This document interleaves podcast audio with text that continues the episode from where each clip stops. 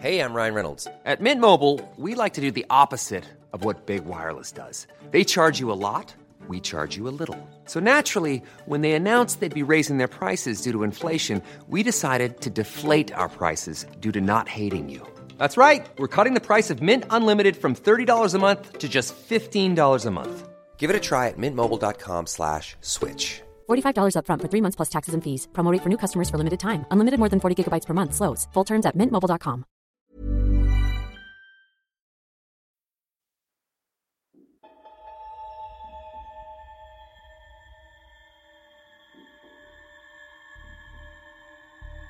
Lola kong babaylan.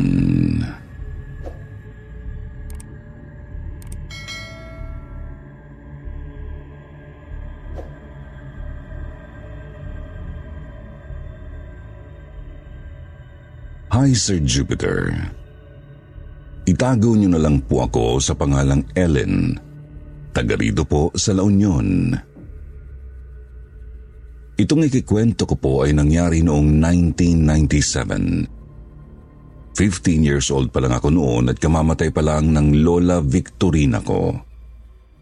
Napunta sa aking Papa Jerry ang ancestral house ng kanilang angkan.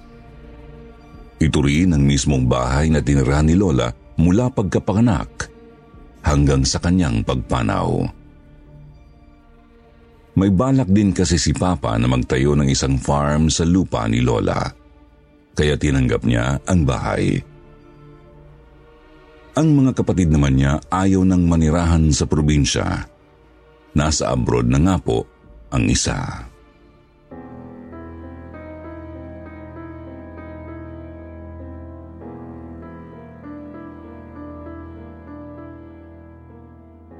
April 1997 nang lumipat po kami sa bahay na yun. Sinalubong kami ng katiwala ni Lola na si Kuya Archie. Nakatira po si Kuya Archie at ang kanyang mga mag-iina sa isang mas maliit na bahay sa likod ng lupa ni Lola. Medyo malayo ng konti sa mismong bahay. Sir Jupiter, gustong gusto po namin ni Papa ang bahay na yun. Napaka-presko po nito. Kasi malamig sa loob kahit tanghaling tapat.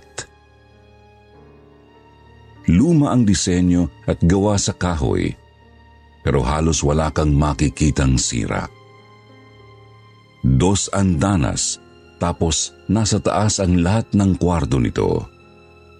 Sa ibaba, sala, kusina at banyo lang ang naroroon. Bagamat sa bandang gitna, may napakalaking haligi na gawa sa isang buong troso. Tumayo ako malapit doon at tinitigan itong maigi. Bagamat hindi ko naman hinawakan.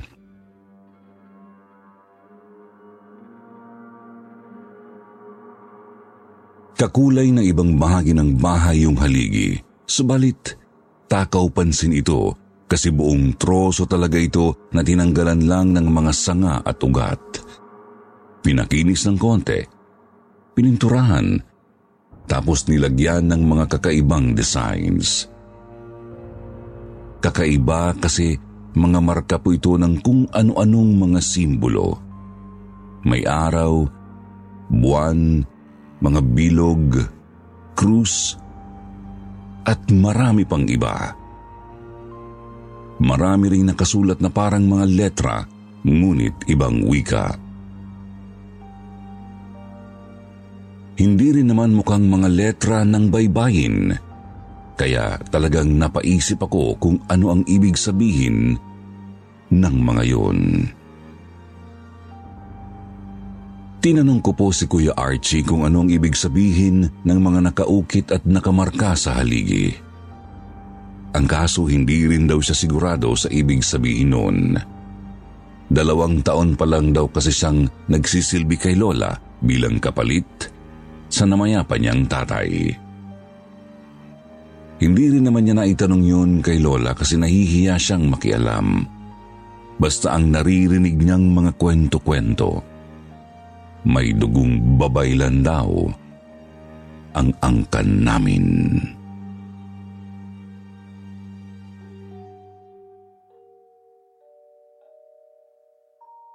Bigla namang sumabat si Papa habang nag-uusap kami ni Kuya Archie. Sabi niya, Alam niyo, matagal na talagang kadikit sa angkan ni nanay ang tungkol sa mga babaylan.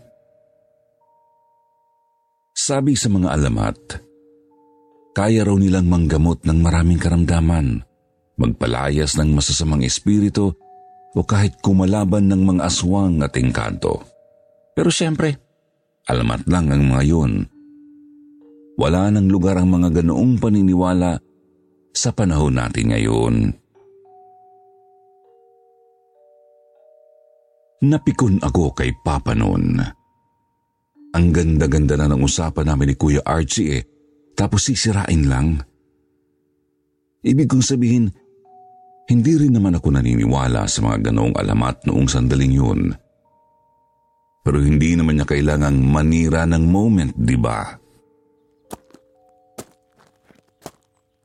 Tinalikuran ko na lang si Papa para magpatuloy sa pagliligpit ng mga gamit ko. Pagkatapos, nagpahinga muna ako. Kasi pagod na pagod na talaga ako noong araw na yun. Ni hindi na nga po ako sumabay kina Papa na maghapunan. Sabi ko na lang, tirhan na lang ako ng pagkain at babangon na lang ako kapag nagutom. Maghahating gabi na po nang magising ako, Sir Jupiter. Nagbihis, bumaba at dumiretso sa banyo para maghilamos muna bago kumain.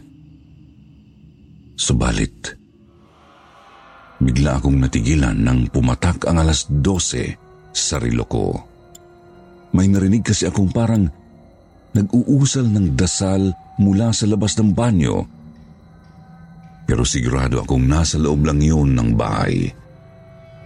Agad kong pinunasan ng tuwalya ang mukha ko tapos sinubukang kilalanin ang boses.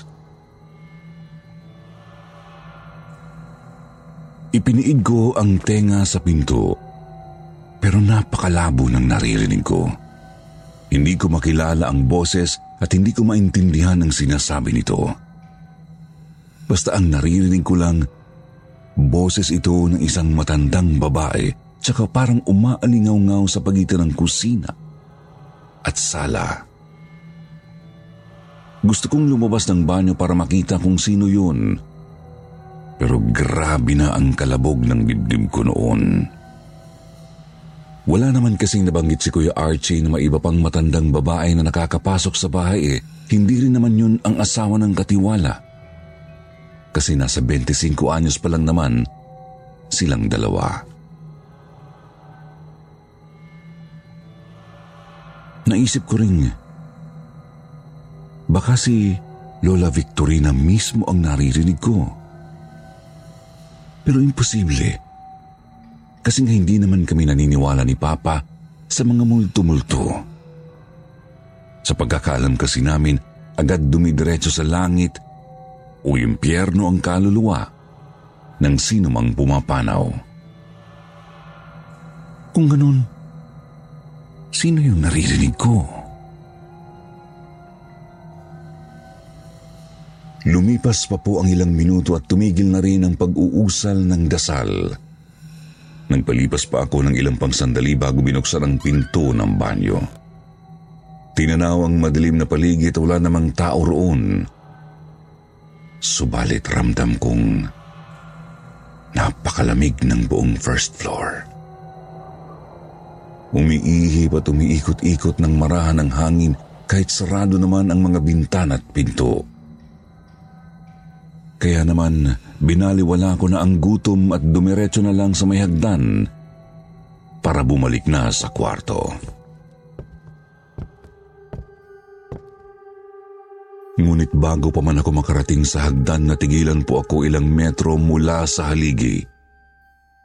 May naramdaman po kasi akong bagyang init na nanggagaling mismo sa malaking haligi. Agad din naman itong nawala.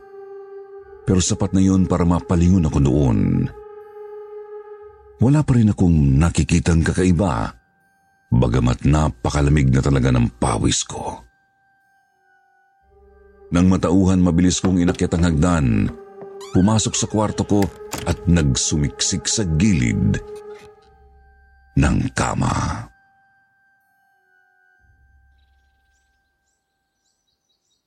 Kinaumagahan agad kong kinausap si na Papa at Kuya Archie tungkol sa narinig ko. Kako baka may kung sino nang nakapasok sa bahay nang hindi namin nalalaman. Umiling si Kuya Archie at sinabing, wala dapat ibang tao ang nakakapasok sa bahay maliban sa amin.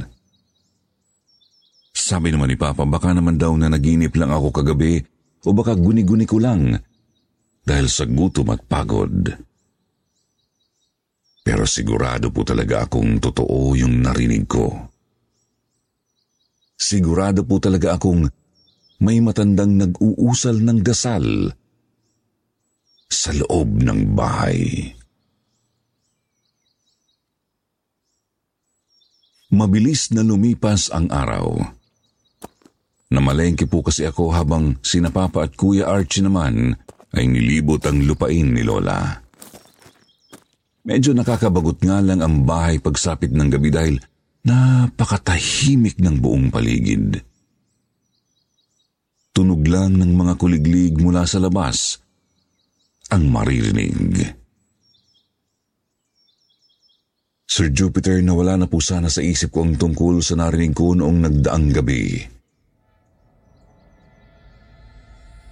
Subalit na ulit ang naramdaman kong kilabot nang marinig ko na naman yon pagsapit ng hating gabi.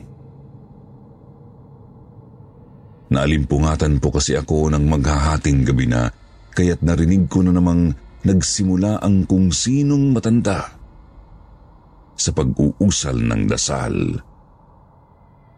Gusto kong bumaba at tingnan kung sino yon pero sadyang dinaig na ako ng takot habang nakatalukbong ng kumot. Naulit pa po yun sa mga sumunod na gabi kapag sumasapit ang eksakto alas 12 Nagsisimula ang pag-uusal ng dasal at tumatagal ng ilang minuto. Ikaapat na gabi na po namin sa bahay nang maihanda ko na ang sarili. Alam kong mauulit na naman ang pag-uusal ng dasal kaya't hindi na ako natulog. Pagsapit ng alas 11.50 pumunta na ako sa may hagdan at umupo sa pinakaibabang baitang. Nakatitig sa wall clock habang nag-aabang sa mga mangyayari.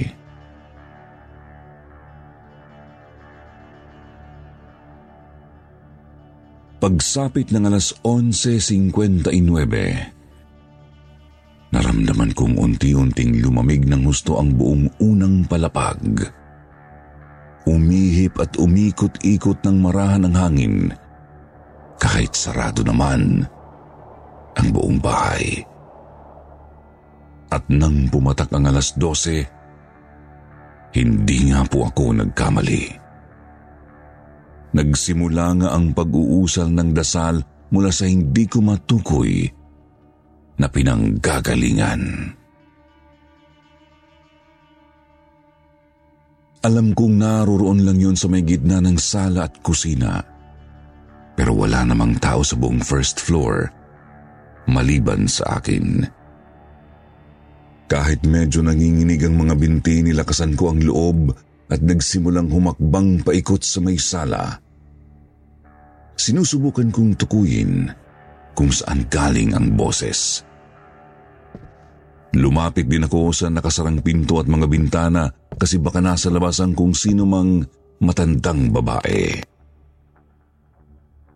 hanggang sa natanto kong umiikot-ikot lang ang pinagmumulan ng boses sa paligid ng malaking haligi. Wari bagay naglalakad sa paligid ng haligi ang di ko makitang nagdarasal. Lumunok ako ng konting laway, sa kahumakbang papalapit sa malaking haligi. Doon nga po ay napakalakas na ng boses bagamat hindi naman ito nanggagaling sa mismong dambualang troso. Naroroon lang ito sa paligid ng haligi. Lumapit pa po ako at akma ko na sanang hahawakan ng haligi nang mapapitlag ako. Naramdaman ko kasing may mainit na hanging nagmula sa mismong troso na sinasabayan ng konting usok. Ngunit agad din itong tumigil. Sinubukan ko ulit hawakan ng haligi at napasigaw ako nang maramdaman kong may humawak sa braso ko. Napakalamig na kamay. Marahan ang pagkakahawak sa akin ngunit medyo madiin. Hinila ako nito patungo sa hagdan at nasigurado kong ito mismo ang pinagmumulan ng boses. Dahil sa matinding takot, kumaripas ako ng takbo paakyat ng hagdan, Sir Jupiter. Sa taas nakasalubong ko si Papa. Nag-aalala kung bakit daw ako napasigaw at lalo siyang nabahala nang makita akong humahangos at nanginginig. Kinuwento ko naman po agad sa kanya ang naranasan ko kaya't dali-dali siyang bumaba para tignan ng first floor. Ngunit wala na siyang naabutan doon. Ayaw pa nga po sana niyang maniwala sa akin. Pero hindi talaga maikakaila ang matinding kilabot ko noon. Kaya po siya na mismo ang nagpresentang sasamahan ako sa susunod na gabi.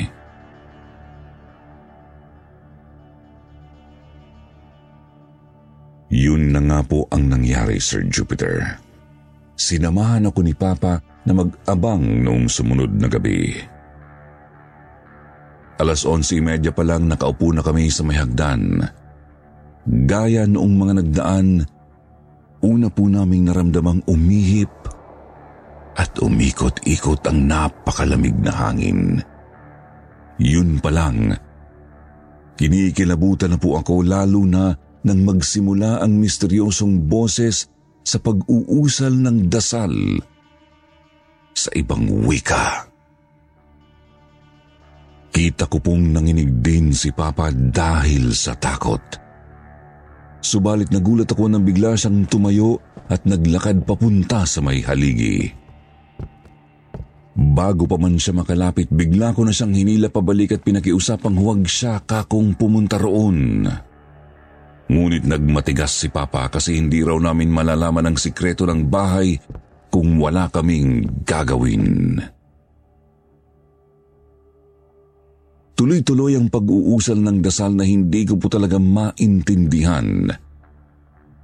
Tapos mayat maya ko ring nararamdaman ang mainit na hanging may konting usok mula sa haligi. Pumapalo sa malamig na paligid. Nagpatuloy rin si Papa sa paglalakad palapit sa haligi at gaya ng inaasahan ko, Bigla na lang napaatras si Papa pabalik ng hagdan tsaka natumba paatras. Nagkatinginan po kami ni Papa noon. Takang-taka kung ano ba talaga ang nangyayari. Tumayo po ulit si Papa at akmang lalapit ulit sa haligi nang bigla na naman siyang itinulak paatras. At sa pagkakataong yun, may naaninag na akong malabong figura na nakatitig ng masama kay Papa. Malabo. Ngunit kahugis ng katawan sa isang matandang babae. Kahugis na kahugis ng katawan ni Lola Victorina.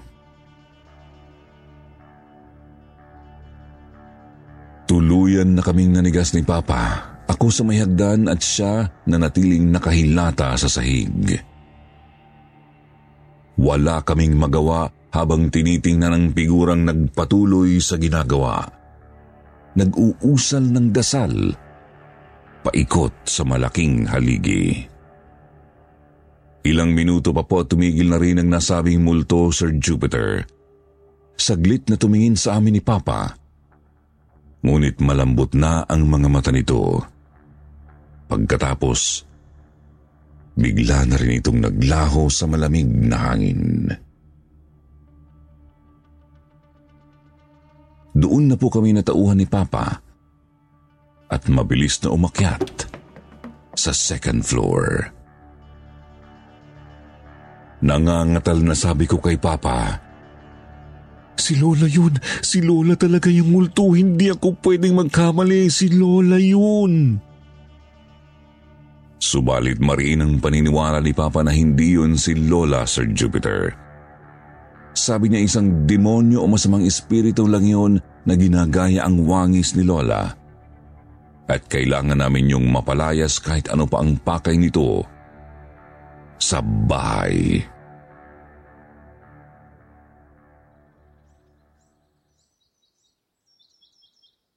Kaya naman kinabukasan po agad naghanap kami ni Papa ng espiritista o kung sino mang pwedeng makatulong sa amin. Nakilala po namin ang isang psychic na si Ma'am Lorena at kinuwento namin sa kanya ang nangyayari sa bahay. Sumama po siya sa amin. Tsaka agad niyang tinignan ang buong first floor ng bahay.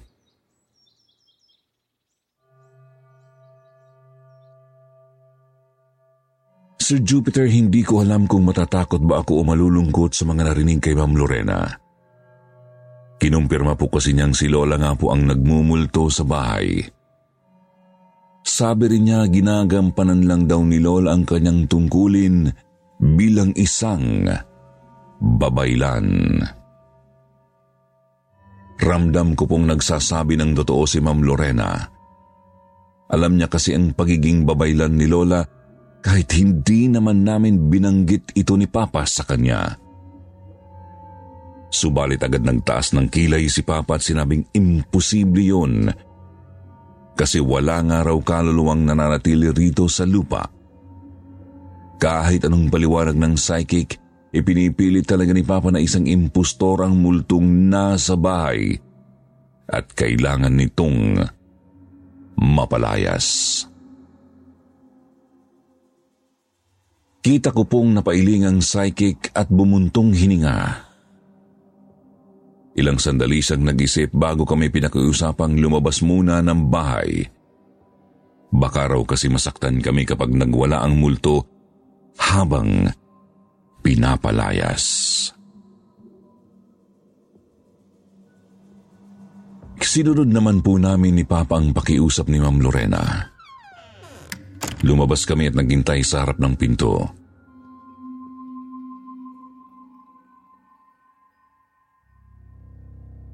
Pagkalipas ng ilang minuto, kinabahan kami kasi bigla na lang umihip ang napakalakas at napakalamig na hangin mula sa loob. Lumusot ito sa pagitan ng mga siwang ng pinto at bintana. Dinig din naming tuloy-tuloy na nagdasal ang psychic sa loob. Ngunit halatang natataranta na rin ito. Dala ng pag-aalala, pinilit ni Papa na buksan ang pinto. Ngunit ayaw nitong bumukas. Tinatawag namin si Ma'am Lorena pero hindi naman ito sumasagot. Tuloy-tuloy lang ito sa pagdadasal hanggang sa tumigil makalipas ang ilang minuto. Kasabay rin noon huminto ang pagbugso ng hangin mula sa loob. Naging tahimik ang lugar. Maliban sa mahinang mga salita ni Ma'am Lorena, wari bagay, may kausap ito sa loob. Pagkatapos ay lumabas na rin po ang psychic, Sir Jupiter. Sinabi niyang nagawa na niya ang gustong mangyari ni Papa. Subalit halata ko sa itsura niya ang matinding lungkot. Ni hindi nga po nagpabayad kay Papa eh, kaya naman nang pumasok si Papa sa bahay, sinundan ko ang paalis ng babae at kinausap. Tinanong ko siya kung anong nangyari kay Lola. Nilingon niya ako Tinitigan ng may pagkabahala sa mga mata at sinabing, Mag-ingat kayo. May dahilan kung bakit hindi sumasakabilang buhay ang lola mo.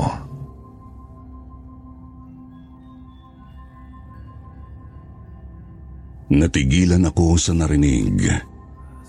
Napakasimpleng mga salita lang noon, pero nagdulot ito sa akin ng labis na pangamba at pagtataka. Hindi ko na nga naituloy ang pagtatanong sa psychic kasi hindi ako makapagsalita. Wala akong magawa kundi titigan siya habang naglalakad palayo. Pagkapasok ko sa loob ng bahay naroroon na po sina Papa at Kuya Archie. Nagme-merienda sa kusina.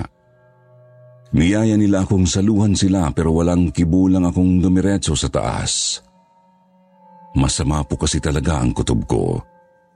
Sapagkat alam kong si Lola talaga ang napalayas na kaluluwa. Isa pa po bahagyang sumasakit ang ulo ko dahil napakainit noong oras na yun. Nanibago nga po ako kasi nga nakasanayan na naming presko at malamig talaga palagi ang bahay. Hindi ko pa rin kinibo si Papa nang bumaba ako para magluto ng hapunan. Dire-diretso lang ako sa kusina tapos hinanda ang mga lulutuin. Sige lang siya sa pagpapaliwanag na hindi naman daw talaga si Lola yung multo pero hindi ako nakikinig.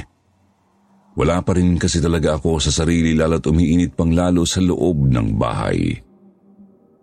Binuksan na nga po namin ang lahat ng mga bintana. Pero napakainit pa rin talaga. Init na parang tanghaling tapat kahit alas 6 na ng gabi. Lumabas po si Papa ng bahay dahil hindi natiis ang init. Ako naman nagpatuloy sa pagluluto kahit tagaktak na ang pawis ko. Patuloy lang ako sa paghihiwa ng karning baboy nang mapansin kong may usok mula sa kung saan.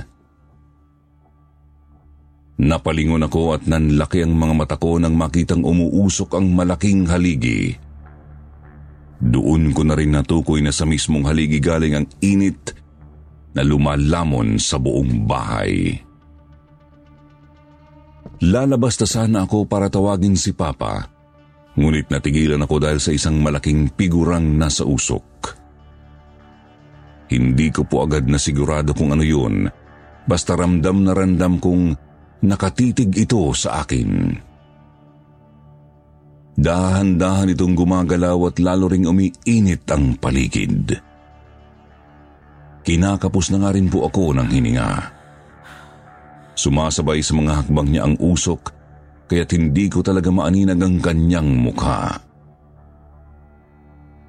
Ilang sandali pa po.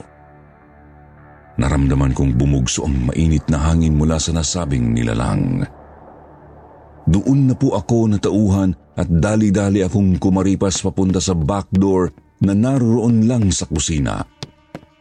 Pagkalabas na pagkalabas ko sa pinto, agad sumalubong sa akin ang napakalamig na hangin ng gabi. Nagtataka at nababahalang lumapit sa akin ang asawa ni Kuya Archie na nagkataong naroroon.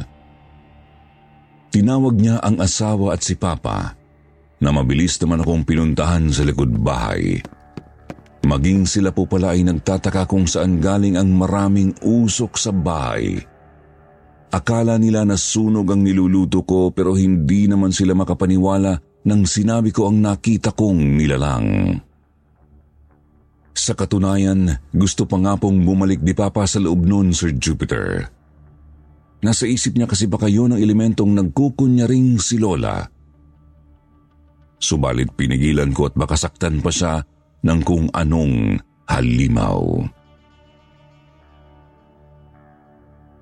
Ilang minuto din po kaming nagtalo sa labas. Natigil lang kami nang may marinig kaming mga kalabog mula sa loob. Dinig naming nagsilaglaga ng mga gamit at lalo ring lumalakas ang usok mula sa bahay. Naiiyak na ako sa kilabot kasi pakiramdam ko talaga may nagawa kaming mali. Paikot-ikot din sa isip ko ang sinabi ng psychic na may dahilan daw kung bakit hindi sumasakabilang buhay si Lola. Hanggang sa nagtaka na lang po kami ng unti-unting mawala ang usok, Sir Jupiter. Tuloy-tuloy pa rin ang kalabog mula sa loob ng bahay. Ngunit unti-unti nang nawawala ang mainit na hangin.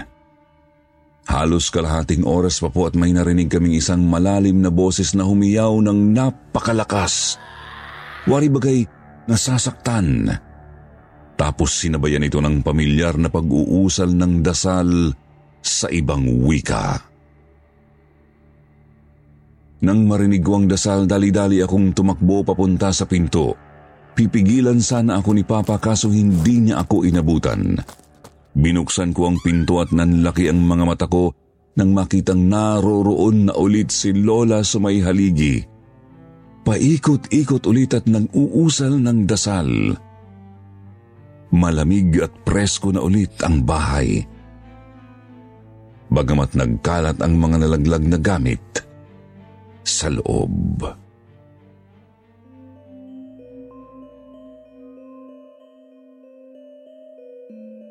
Doon ko naunawaan ang lahat, Sir Jupiter.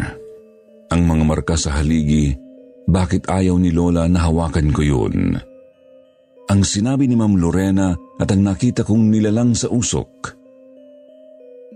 Isang bilangguan ang haligi na binabantayan ng lola kong babaylan.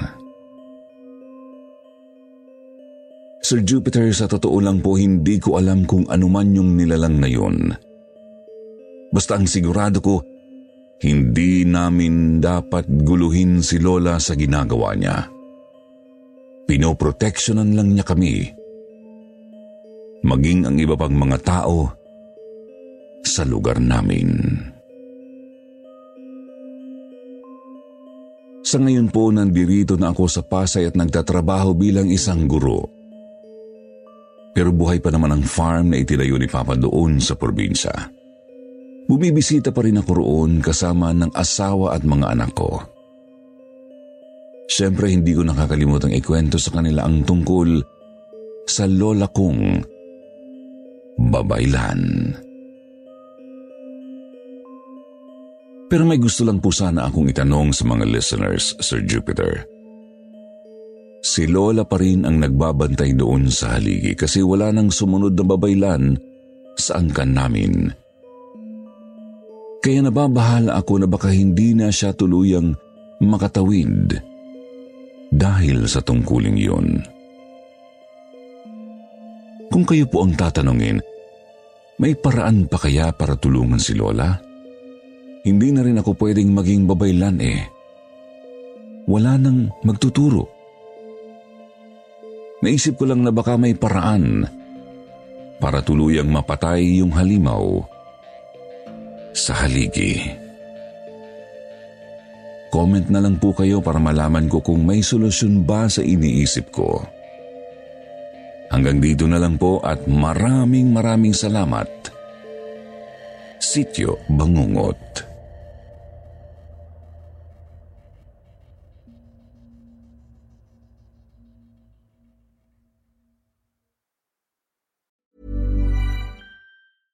Selling a little or a lot?